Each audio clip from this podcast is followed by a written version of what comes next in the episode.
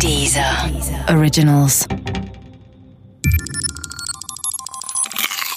Wissensnacks.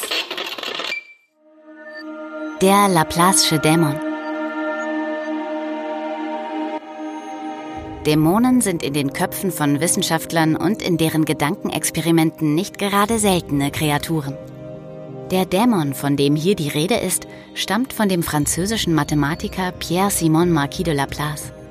Zu Zeiten von Laplace am Anfang des 19. Jahrhunderts war die Newtonsche Theorie der Mechanik und der Gravitation die Grundlage aller Naturvorgänge.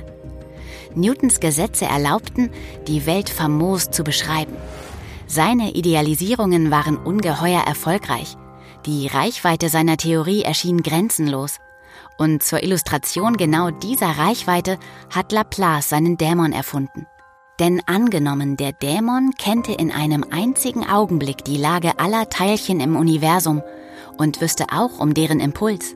Und angenommen, er verfügte auch noch über die mathematischen Hilfsmittel und die Geistesschärfe, sie auf das Universum anzuwenden, dann würde er in einem Schlag die ganze Welt kennen, in Vergangenheit und in der Zukunft.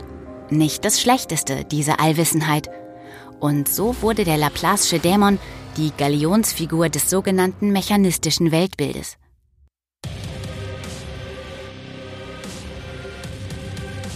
Der Ansicht, das gesamte Universum sei nichts anderes als zwar eine große, im Grunde aber doch recht simple Maschine.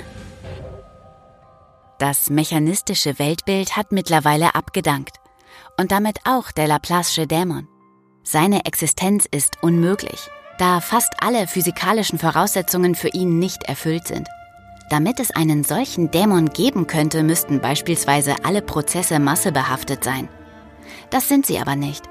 Außerdem dürfte es keinen absoluten Zufall geben. Den gibt es aber.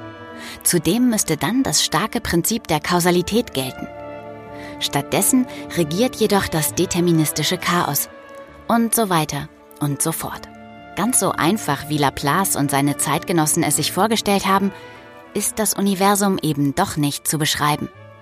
Und falls es trotzdem eine Maschine sein sollte, dann ist es eine, deren Kompliziertheit sich Laplace noch nicht einmal vorstellen konnte.